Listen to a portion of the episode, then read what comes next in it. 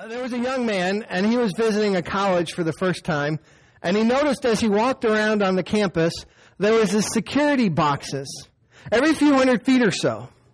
And it was said that if you were wandering around campus, maybe late at night or something, and there were people that you felt uncomfortable, like you thought they were following you or something was wrong, it said you could go to one of these boxes and, and press the button and security officers would come and they would check it out and help you. Well, as he was walking around, he noticed one of them had this huge sign that said out of order on it. And right underneath of it was scrawled, keep running! Fear is a powerful emotion, isn't it? Anybody here never been afraid of anything? Never? Not even spiders or snakes or spider snakes or anything? Just but fear is a powerful emotion. It's like the story of this bishop. He had an irrational fear that his legs were going to become paralyzed. And one day he was at this dinner party and he reached down and he pinched his leg and he didn't feel anything. And he got worried, so he reached down and he pinched his leg again, and again, nothing. And so out loud in the middle of this party, he screamed, It's just as I feared. I have totally lost feeling below my waist. And the nice lady that was sitting next to him leaned over and said, If it's any comfort, the leg you pinched is mine. but we've all been afraid of something. There's something that will hit that panic button in our lives. And have you ever noticed as you're reading through scriptures, probably one of the most common phrases you'll read is fear not. It's one of those expressions that are very common in scripture. Because God is always encouraging us, do not be afraid. I'm with you. But we're afraid. And the very first time God ever says, fear not, is from our scripture this morning. And it comes at an interesting time. If you look with me at Genesis 15, we're going to start with verse 1. After this, the word of the Lord came to Abram in a vision. Do not be afraid, or fear not in other versions. Abram, I am your shield, your very great reward. But Abram said, Sovereign Lord, what can you give me since I remain childless? And the one who will inherit my estate is Eliezer of Damascus. And Abram said, You have given me no children, so a servant in my household will be my heir. Then the word of the Lord came to him, This man will not be your heir, but a son coming from your own body will be your heir. He took him outside and said, Look up at the heavens and count the stars, if indeed you can count them. Then he said to him, So shall your offspring be. And Abraham believed the Lord, and he credited to him as righteousness. Abram, or as we know later on named Abraham, has just returned from this tremendous military victory over four different kings of Mesopotamia. These four kings actually banded together, formed an alliance in order to destroy him, and they had kidnapped his nephew Lot. And Abraham was not only successful in this battlefield against these four kings and his armies, he was beginning to acquire wealth and stature in this land that God had called him. His life was continuing to get better and better. And in spite of all of his accomplishments, though, his heart was uncertain about his future, uncertain about the God who had called him. You know what that's like? Anybody ever been uncertain about your future? Maybe even a bit worried. I mean, it's not unreasonable in today's world.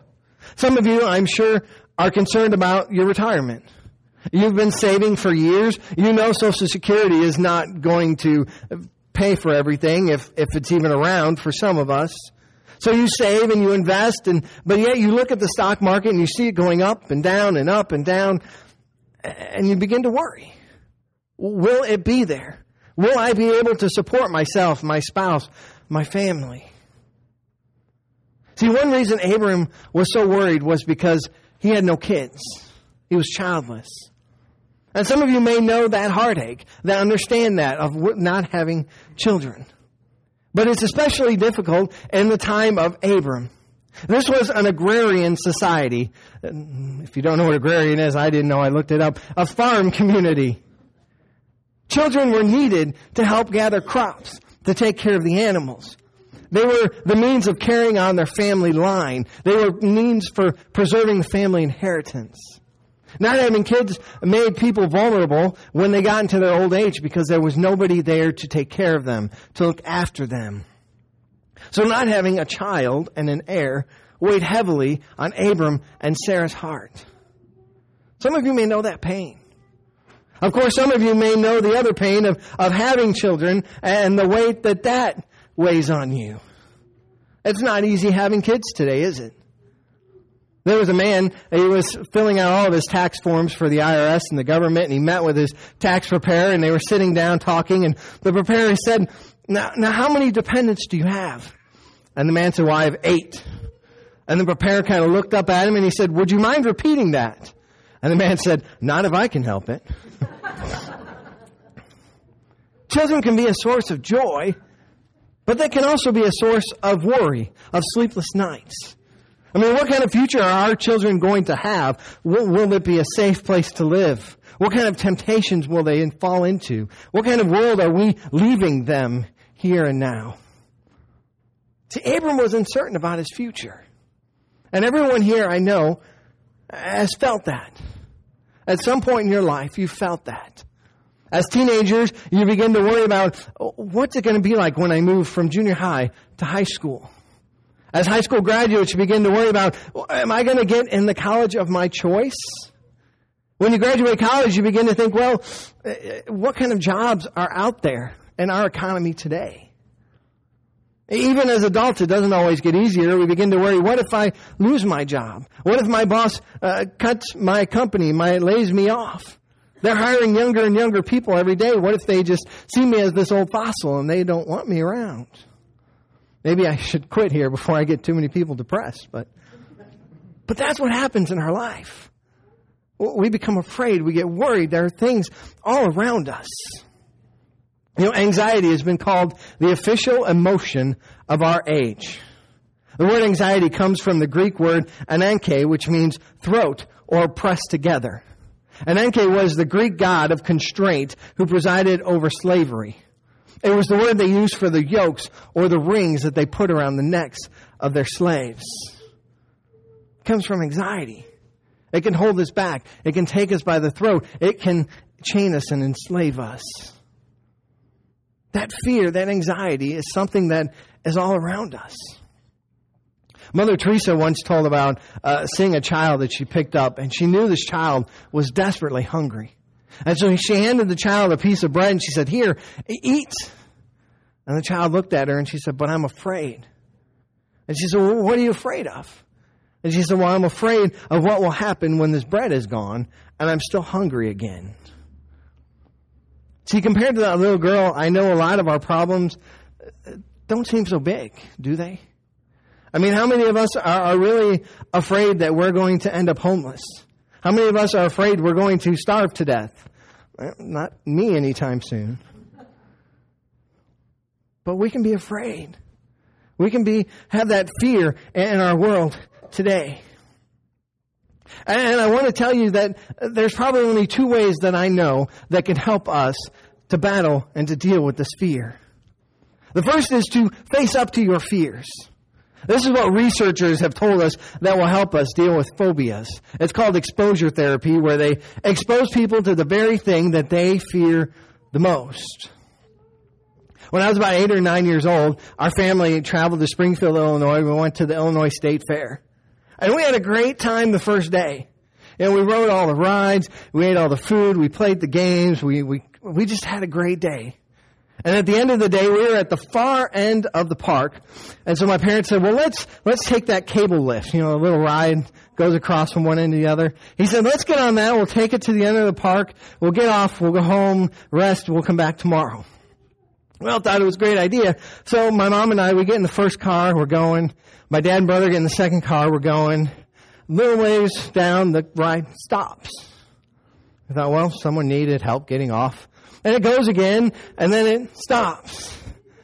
And this time the ride doesn't go anymore. And here we are sitting up there, 40 feet in the air, just kind of trapped. And we're looking out into the horizon, and we notice these flashes of light coming our way. We notice we start to get a little wet. And then we realize we are in the middle of a thunderstorm. Lightning, thunder heading our way, rain pouring down on us. We're 40 feet in the air in a big metal box. Not the best place you want to be in a lightning storm. Well, we began to get worried. But eventually the emergency crews did come. They had those trucks with the buckets and one by one they would get us down and, and we were all safe. Went back to our hotel. And the next morning we got back up we went back to the park. And the first thing my parents did was get in line for that ride. Because they wanted my brother and I to face our fears, to say, you know, it's, it's okay, you don't have to be worried, we are going to be safe. But lucky for me, the ride was still broken, so we didn't have to do that. But have you ever known someone who, who was afraid? Someone maybe, maybe you're afraid of going to the doctor because you're afraid of what the results will be, how sick you might be. But we just need to go. Running away from our fears is not a way to cope with them, to help with them. In 1972, David Miln Smith spent a night alone in St. Michael's Cave on the island of Gibraltar. It was a test of his courage. And in the book he wrote titled Hug the Monster, he tells about hearing all of the strange sounds around him in this cave in the pitch black dark. But he said probably the thing that scared him the most was the, he didn't think he was alone. He was afraid of what was going to come and get him. And that began to turn to panic, and he began to get worried, and he couldn't sleep. But as he was about to that breaking point, he came to this realization. Whatever the monster looks like, I will hug it. He said that simple, silly thought brought great relief to his mind, and he was able to rest. So he said, the next time you're afraid, try hugging the monster. Face your fears head on. Don't worry about them. You, you gain strength and courage and confidence when you face these fears. But probably the best thing that I can tell us as the church, us as Christians, is we need to fall back on our faith. The word of the Lord came to Abram in a vision, and he said, Do not be afraid, fear not. I am your shield and your great reward. I love that picture of God being our shield. Because you think about soldiers in battle, they had their shields. You think about today, I, I, I love watching these SWAT shows. I don't know why, I'm not a cop, but for some reason I love watching these shows. And you see these, these SWAT teams and they're about to, to bust into somebody's homes or these drug cartels. And, and what do they have? They have these giant shields. They go from head to toe with the little window so they can look out. Because they know that that is what is going to protect them. And God is saying, I am your shield. I am here to protect you. So don't be afraid. And after God heard Abram's statement that he was uncertain, he was worried because he had no kids. God, what am I going to do? We have no children to pass on to. We have no children. We have nothing. And God takes him outside and he says, Look up into the sky. Count the stars, if indeed you can. See, that's, that's the line right there. I know God has just that hint of sarcasm. Go outside and count the stars, if you can. so shall your offspring be. And the writer of Genesis says, Abraham believed the Lord. That's the life changing statement of faith right there. Abraham believed the Lord. And so when we come up to something that we are afraid of, we are worried about, the question we have to ask ourselves is, do we believe the Lord? Do we believe the promises that He has given us? That He will never forsake us? That He will always be there for us? See, sometimes mistaken ideas about faith and about God cause us to be afraid. There was a pastor that I told about when he was a little child and he was going to church every Sunday and he said he dreaded it. He said he actually looked up to his friends that didn't go to church because they didn't have to deal with church. Well, he said one Sunday uh, during the service, he slipped out through the back door and he ran to the local candy store and he spent all of his offering on Tootsie Rolls. And when he got back to church that morning, the preacher was preaching and he got time to hear the sermon of Ananias and Sapphira. You remember the story of Ananias and Sapphira? In the book of Acts, we're told Ananias and Sapphira lied about the offering that they presented to the Lord, and they were struck dead because of it. So this little boy goes home praying fervently, passionately for God to forgive him for spending his offering on candy. He said he stayed up all night chanting, I love you, Jesus. I love you, Jesus. I love you, Jesus. Just in hopes that he would convince God to spare his life. But he said, you know, it's sad that our faith, sometimes rather than giving us comfort, can cause us more worries. He said as a child, he had not experienced the love and the comfort that God would one day give him and bring into his life. So he was afraid. But mature faith teaches us, helps us understand that even though our life is difficult, even though we may, we may be facing fears, we may be facing times in our life that we don't know how to handle it, that we are never beyond God's loving care. That God is never out of reach. He is always there looking out for us.